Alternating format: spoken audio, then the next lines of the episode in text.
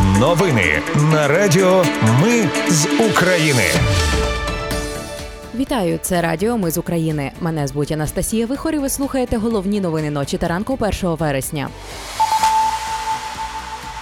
Росіяни атакували Україну калібрами. Сили оборони просунулись на напрямку Новоданилівка, Новопрокопівка. У московських аеропортах Внуково і Домодєдово знову оголосили план Килим. Офіс омбудсмена обіцяє за три тижні завершити перевірку всіх військово-лікарських комісій. А майже 180 тисяч громадян України помилково отримують виплати як внутрішньо переміщені. Про все це та більше за мить у новинах на Радіо Ми з України. Вночі російська армія атакувала Україну двома ракетами калібр. Одну вдалося знищити силам протиповітряної оборони, інша влучила у приватне підприємство на Вінничині. Є пошкодження та травмовані. Повідомили в повітряних силах та обласній військовій адміністрації. Сили оборони просунулись на напрямку Новоданилівка, Новопрокопівка Запорізької області і закріплюються на досягнутих рубежах. Про це зазначили у генштабі збройних сил України.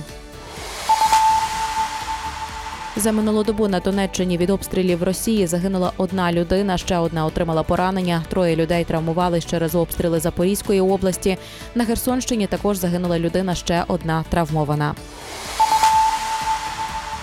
Цієї ночі безпілотника атакували щонайменше три російські регіони Підмосков'я, Курську та Білгородську області. Один безпілотник впав у Курчатові, місті при Курській атомній електростанції.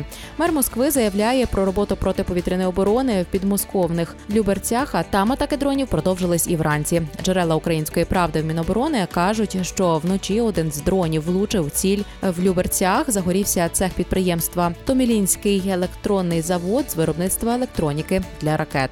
У столичних аеропортах Росії Внуково, Домодєдово, Шереметьєво і Жуковський обмежили прийом та відправлення рейсів. У Курчатові один з дронів, за словами голови області, врізався в нежитлову будівлю. Постраждалих нібито немає. А в Білгородській області збили один дрон, нібито теж без наслідків. Офіс омбудсмена обіцяє за три тижні завершити перевірку всіх військово-лікарських комісій, які функціонують в Україні. Наразі перевірили вже 70% військово-лікарських комісій. Загальна їх кількість 833, заявив уповноважений з прав людини Дмитро Лубінець. Водночас керівник Ради нацбезпеки і оборони Данілов заявив, що після перевірки військово-лікарських комісій ті довідки, які виявилися фейковими, стануть просто папірцями.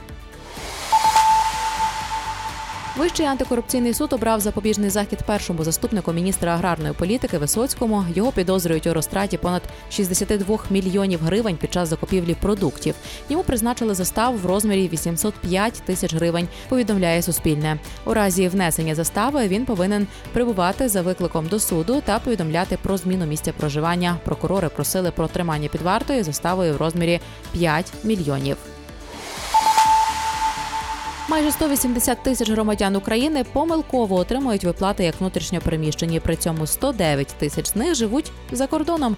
10 тисяч значаться в реєстрі як померлі, а все одно отримують виплати.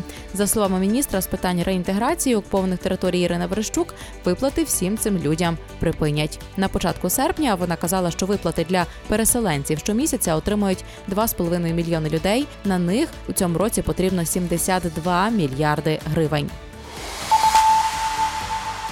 Пентагон уклав контракт на 192 мільйони доларів на безстрокову поставку для України ракет середньої дальності повітря-повітря Амраам. Передачу мають завершити до 29 листопада 2024 року.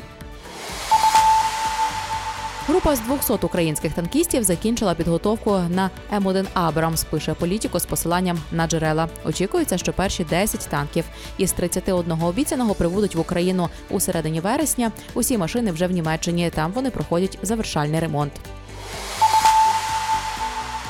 Росія доставила в Білорусь перші ядерні боєголовки, але результати тренувань з ядерними імітаторами на комплексах Іскандер показали неготовність до експлуатації такого озброєння.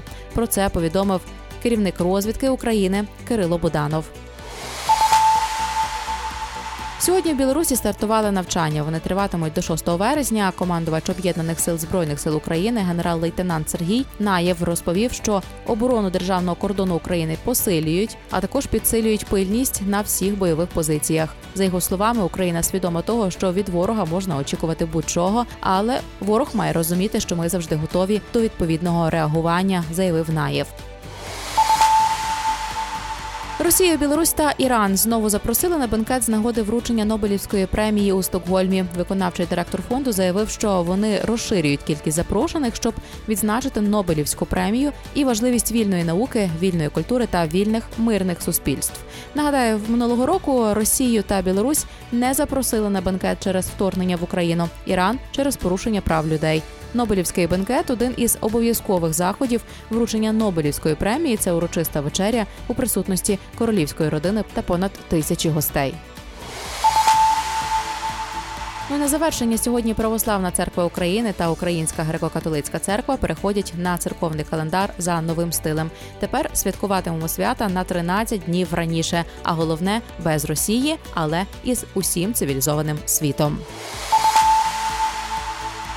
Це були новини на радіо. Ми з України. Мене звуть Анастасія Вихор. Наші новини про те, що дійсно відбувається в Україні. Ми не робимо новини, зважаючи на чиїсь політичні або ж бізнес-інтереси. У нас тільки реальні факти. Якщо на вашу думку те, що ми робимо, важливо, підтримайте нас. Заходьте на сайт Ми з України.ком та тисніть кнопку Підтримати. Почуємось. Радіо Ми з України. Перемагаємо разом.